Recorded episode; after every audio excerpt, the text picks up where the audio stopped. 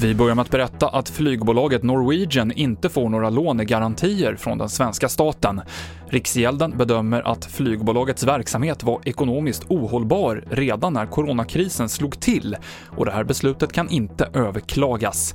Norwegians aktie, som redan tappat nästan 96% sedan årsskiftet, faller nu igen efter det här lånebeskedet. Och den norska oljefonden har gått rejält back på grund av börsfallen under coronapandemin.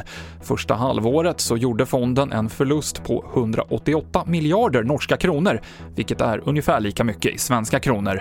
Men det går ingen nöd på norrmännen. Fonden förvaltar tillgångar värda nästan 10 200 miljarder norska kronor, alltså över 10 biljoner och flera hytter på en Gotlandsfärja smetades ner med bajs under en tur.